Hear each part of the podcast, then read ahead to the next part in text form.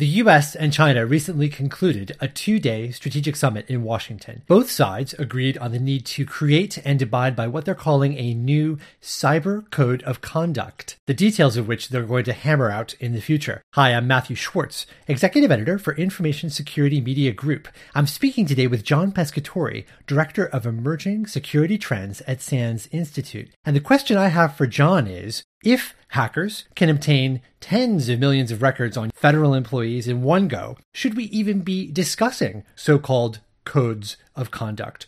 Or, as a nation, should the U S be doing more to protect systems from any and all potential attackers, be they nation-state-sponsored or cyber criminals? John, does this cyber code of conduct matter? If you take the longer view, it's sort of like we're in the Cold War all over again, but instead of it being a sort of nuclear Cold War with Russia, it's a cyber Cold War with China. So if you sort of look back to those days, there never really was this sort of mythical red phone, you know, that the president of the U S could pick up and talk to the president or whatever it was called of Russia. But, you know, there were mechanisms put in place so that the U S and, and Russia on both sides of that Cold War could sort of communicate, and there were essentially rules of engagement and rules of behavior. The U S would fly our planes over Russian borders, and they would launch and repel us, and they would probe into Europe. You know, there were rules and behaviors, and, and there was no, you know, we didn't call the U N and say,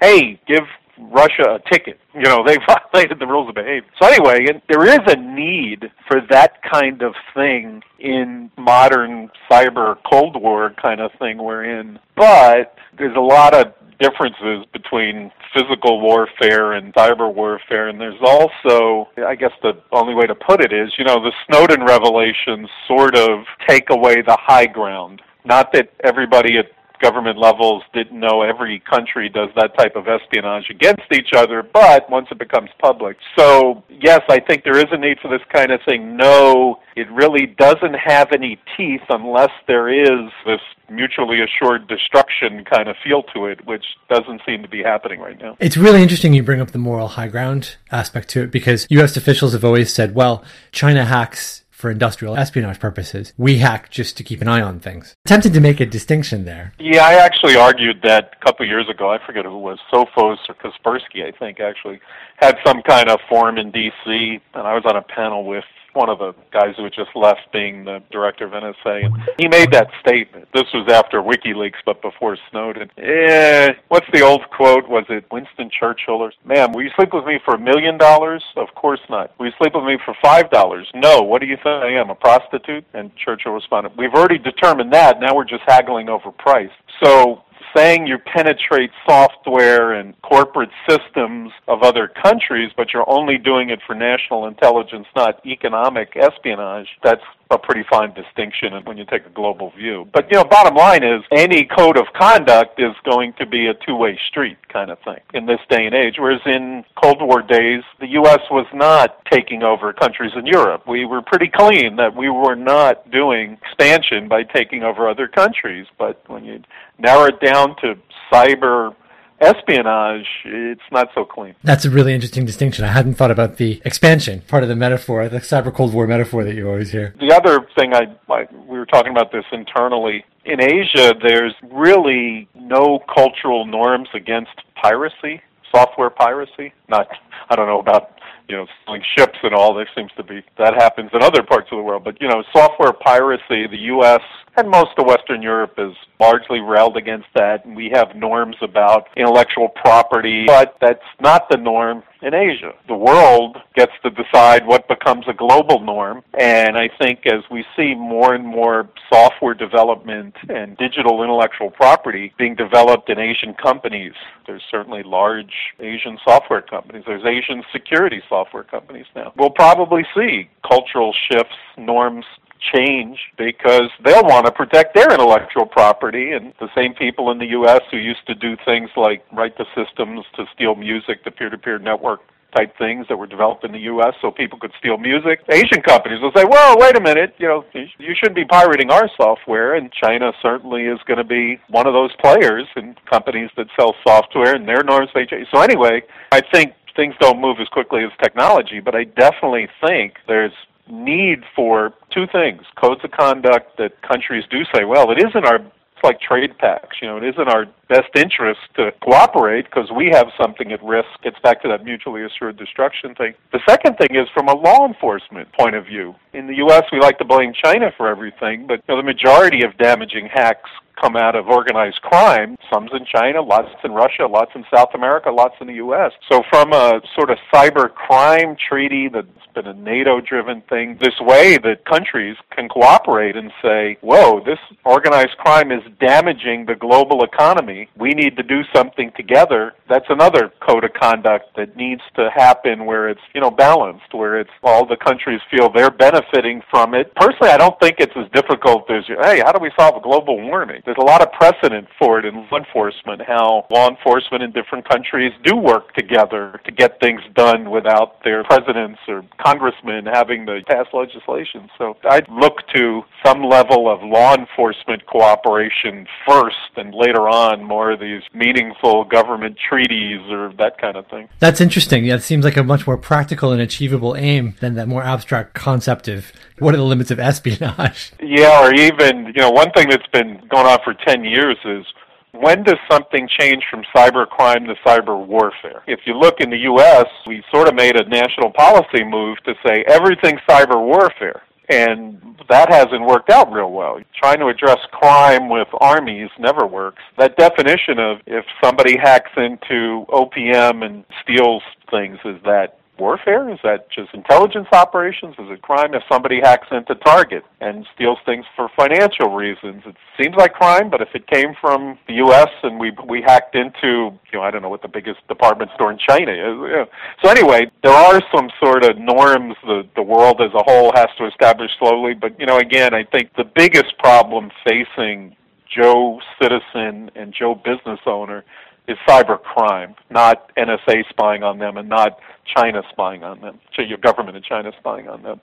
So, you know, the reality is if progress is going to be made, it will be made at that law enforcement level. This has been true for, you know, ten years, InfraGuard chapters in, in each city that the F B I sponsors, and and when the F B I and the Secret Service were more active in trying to do something against cybercrime, we made way more progress. And in the past five years, you've actually seen this lack of progress because the focus has all been, oh, it's a national security problem, which, A, it's not, two, national security solutions never move fast enough.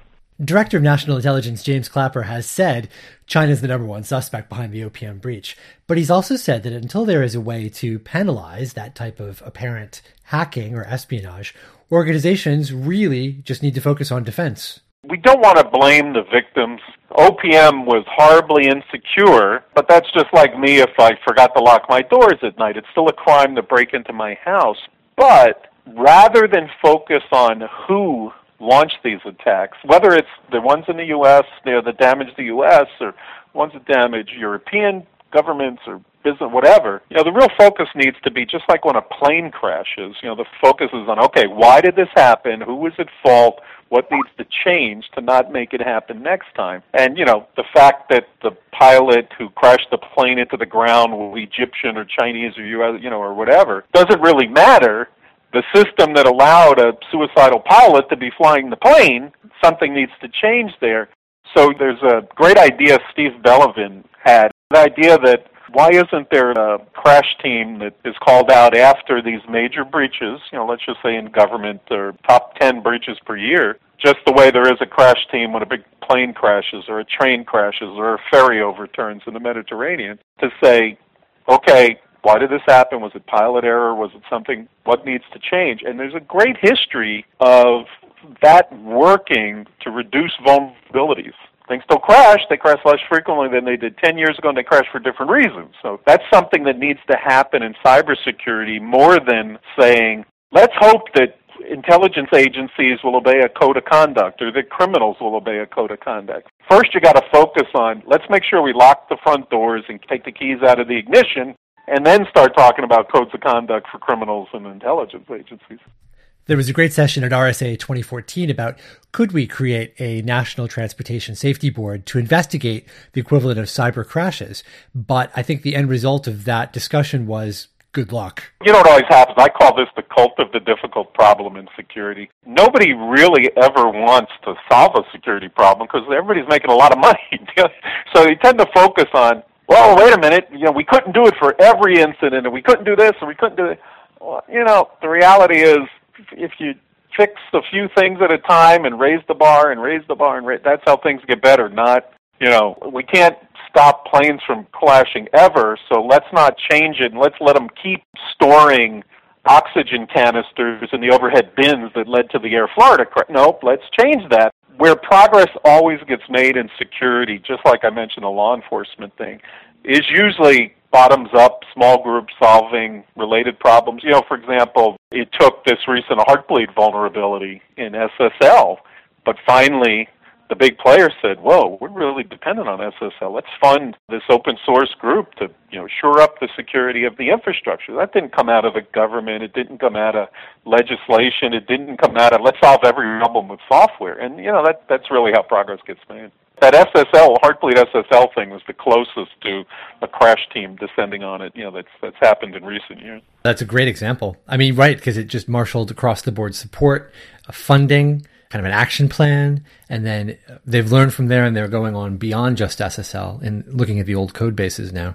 Yeah, notice what they didn't do is say, let's set a code of conduct so people don't try to exploit these vulnerabilities. Yeah, they said, let's raise the strength of the materials high enough that normal use of them can stay secure, and then if we find people are, you know, dynamiting the bridges, let's start worrying about that. But right now, when people bump the guardrail and the bridge falls down, eh, let's not worry about the bad actors first. Let's make things strong enough for normal use. And that's the same, you know, O P M's a great example. Yes, it's a crime to attack a vulnerable system, but, you know, in the U S, I don't know if they have this concept in Europe. There's this concept called an attractive nuisance. You know, if you have a swimming pool in your backyard and some kid drowns in your pool, if you didn't put a fence around your pool, you're liable, even though the kid trespassed on your property. You know, it's an attractive nuisance.